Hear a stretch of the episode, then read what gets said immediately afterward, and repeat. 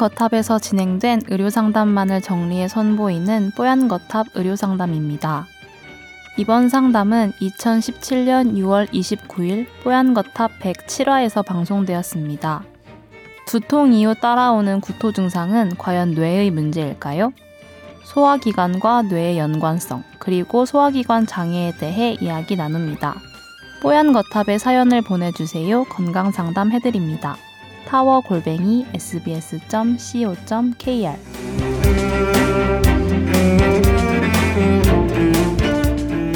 어, 이분은요, 음, 아, 매주 뽀얀 거탑을 기다리는 애청자입니다. 이렇게 매일 시작을 해주신 분입니다. 예, 편지 시작을 해주신 분인데, 골룸에서 뽀얀 거탑이랑 이건 머니를 잘 들었었는데 이건 머니는 돌아오지 않았는데 뽀얀 기탑이라도 돌아와 주셔서 감사합니다. 이렇게 적어 주셨고요. 제 아이디어인데 음. 우리 제목을 뽀얀 거탑 이건 머니 이런 걸로 합치면 좀 안 돼요.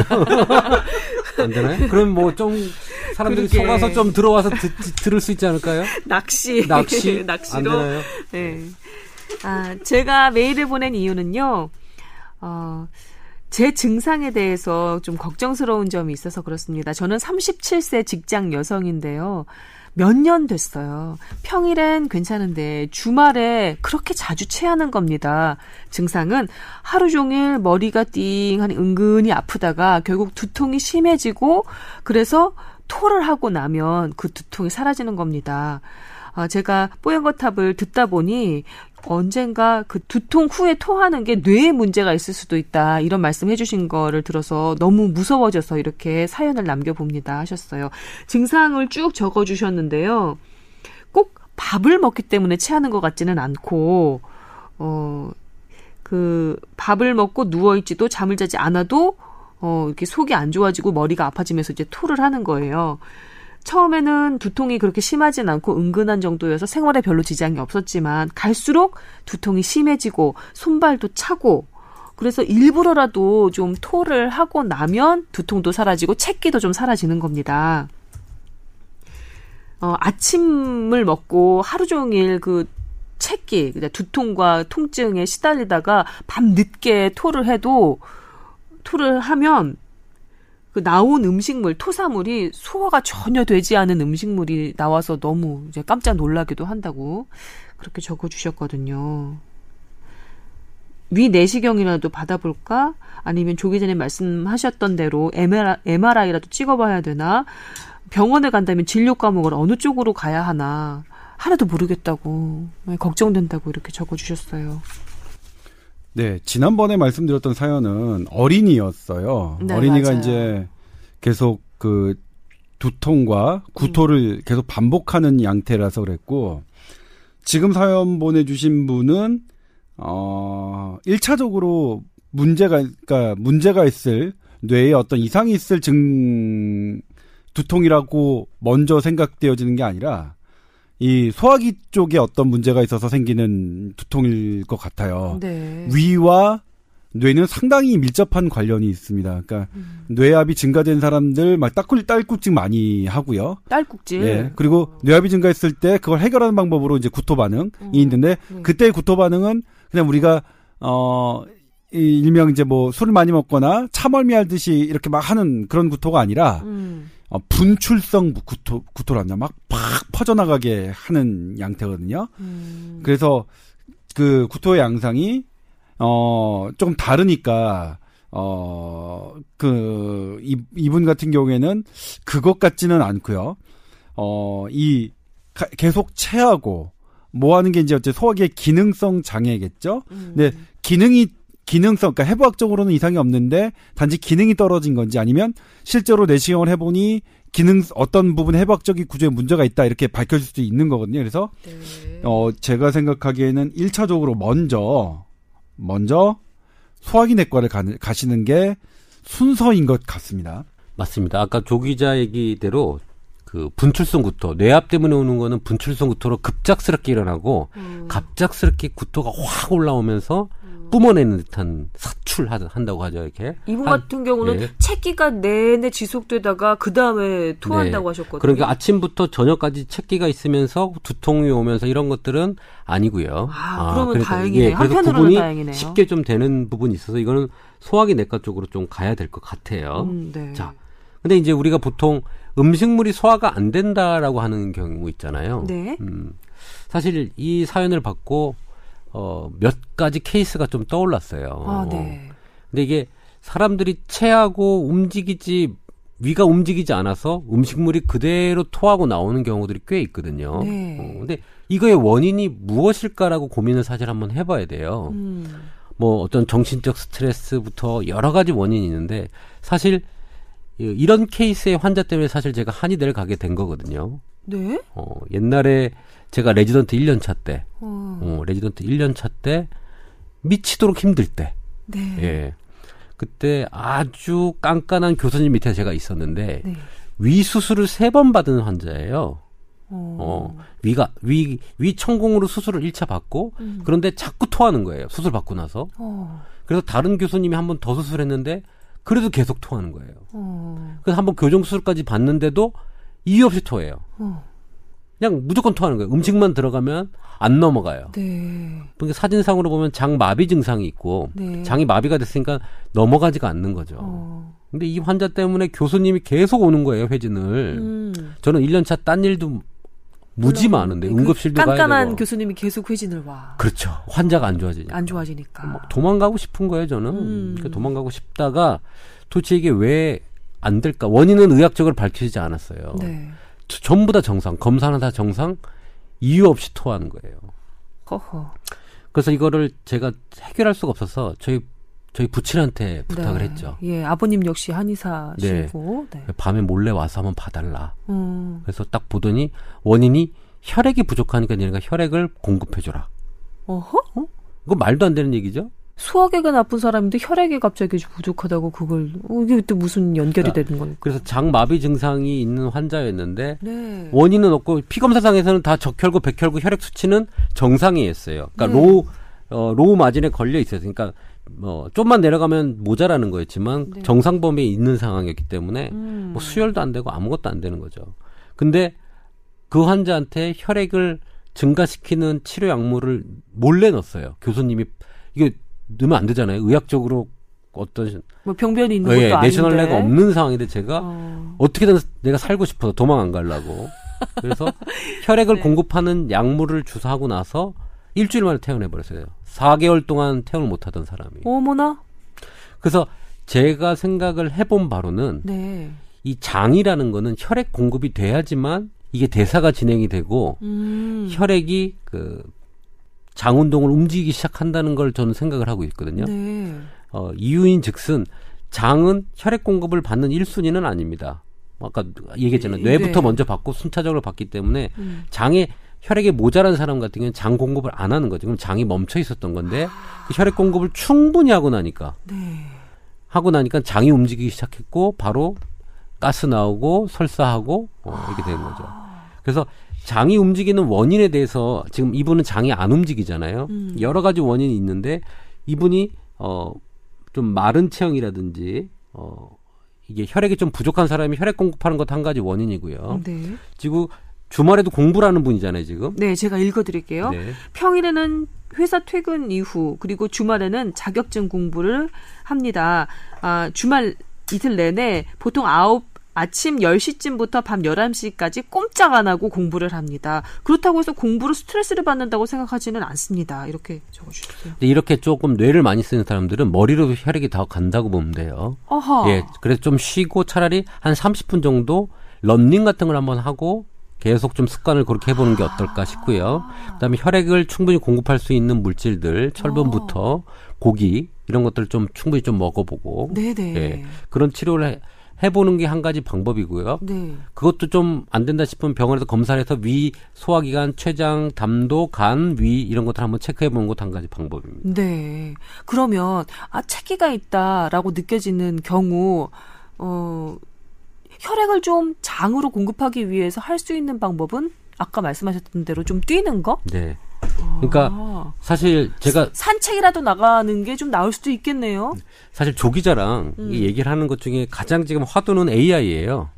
AI 인공지능 네, 음. 그 조류독감 말고 예, AI 인공지능에 대한 건데 조류 독감 말 네. 재밌었다. 네네네. 그 어, 그 조류 독감은 우리 이낙연 총리가 좀 잘 잡았죠. 2주 만에 아주 그냥. 네. 그 인공지능에 관련돼서 의학이 어느 수준까지 따라올 거고 어떤 음. 의사들이 살아남을 거며 어떤 의료 직종이 남을 거냐에 대한 고민이 사실 너무 많아요. 네. 근데 이런 과학이라고 만들어지고 있는 모든 일련의 논문들과 과학 의료는 네. 이 그렇게 정립돼서 나오는 것들은 에이- 아이들이 충분히 따라잡을 거라고 생각이 들거든요. 음. 저희보다 더 많은 공부를 할 수 있거든요. 완전 빅데이터지. 그렇죠. 네. 거기서 답변이 딱 돌출이 되면 음. 거기에 정답에 아주 근접하게 되는 거거든요. 그렇겠죠. 그럼 의사들은 어떻게 나가야 될 것이냐? 저는 제 개인적인 생각은 아까 얘기했던 이런 경험들 음. 데이터에 없지만 음. 이렇게 해서 치료했던 경험, 수술할 때 했던 경험 이런 것들을 가진 의사들만 살아남지 않을까라는 생각을 사실 해요. 만약 한 양방 협진의 이런 임상 케이스까지 빅데이터에 올라 있다면 없죠. 왜냐하면 없어야 돼요. 한방이라든지 이런 것들에 대한 데이터는 아직 빅데이터에 못 들어가고 있거든요. 음. 그러니까 의학이라고 하는 데이터가 있는 것들이 이렇게 모아질 때는 의사의 영역을 거의 따라올 거라고 보거든요. 네. 어, 어떤 진단 부분하고 이런 음, 것들은. 음. 근데 경험 부분에 대해서는 아직 따라오려면 좀 더 필요하지 않겠나라는 생각이 네. 좀 들긴 해요. 그래서 이런 케이스들을 가지고 좀 더 많이 경험해 본 사람들이 조금 더 AI의 공격에 조금 방어가 되지 않을까라는 생각은 저는 개인적으로 합니다. 그래요. AI 그 지금 멀리 내다보면 뭐 그런 생각까지 할 수 있을 것 같은데 사실 이번 그 어, 책기 때문에 구토하는 문제를 적어주신 이분의 사연 덕에 아, 이런 문제로 고통받는 분들이 뭔가 좀 그 팁이라고 해야 할까요? 예, 그걸 얻으셨을 수 있을 것 같아요. 저희 제가 딸만 내신 형제 그 자매의 제가 장녀거든요. 근데 여성들이 예민합니다. 스트레스 많이 받고 그러면 체하는 거는 뭐 너무 다반사예요. 그래서 동생 이게 저희 단톡방에 보면 오늘도 체했다. 뭐 어제도 체해서 밤에 뭐 했다. 그게 계속 올라오거든요. 예, 그렇군요. 일단 걸어보라. 음, 좀 그다음에 그 제가 이제- 할만하면 좀 뛰어보라. 장까지 좀 피 혈액이 갈수 있도록 좀 몸을 좀 움직여 보라는 거죠. 네. 개인적인 조언을 드리자면 네. 마시는 물과 음료와 음식을 전부 다 따뜻하게 해서 드셔보시는 걸 한번 좀 어. 시도해봤으면 좋겠어요. 기본적으로 배가 안 좋을 땐 따뜻하게 먹어야 되는 거죠. 네, 음. 그렇죠. 왜냐면 이제 찬 음식이 들어가면 거기에 그 혈류량이 가뜩이나 예. 안 가고 있는 혈류량이 예 혈관이 수축되니까. 네. 그래서 저는 확실히 나이가 들고 나서는 찬 음식보다는 따뜻한 음식이 더 좋아요. 근데 물론 유일하게 냉면은 음. 냉면은 이제 따뜻하게 먹긴 좀 그래서 아유, 뭐 근데 폭탄주도 시원하게 해서 말아 드신다는 얘기를 제가 아 그렇진 않습니다. 그래요? 그렇지 않습니다. 미지근하게 해서 드시나요? 아니 잘잘 못 마십니다. 잘 못 마십니다. 네. 그거 예전 얘기죠. 지금 뭐, 예전 얘기는 뭐 1년 아주- 전만 해도 뭐 아주 예전 얘기입니다. 네. 근데 온, 요즘처럼 더울 때는 시원하게 맥주 땡기잖아요. 예전 얘기입니다.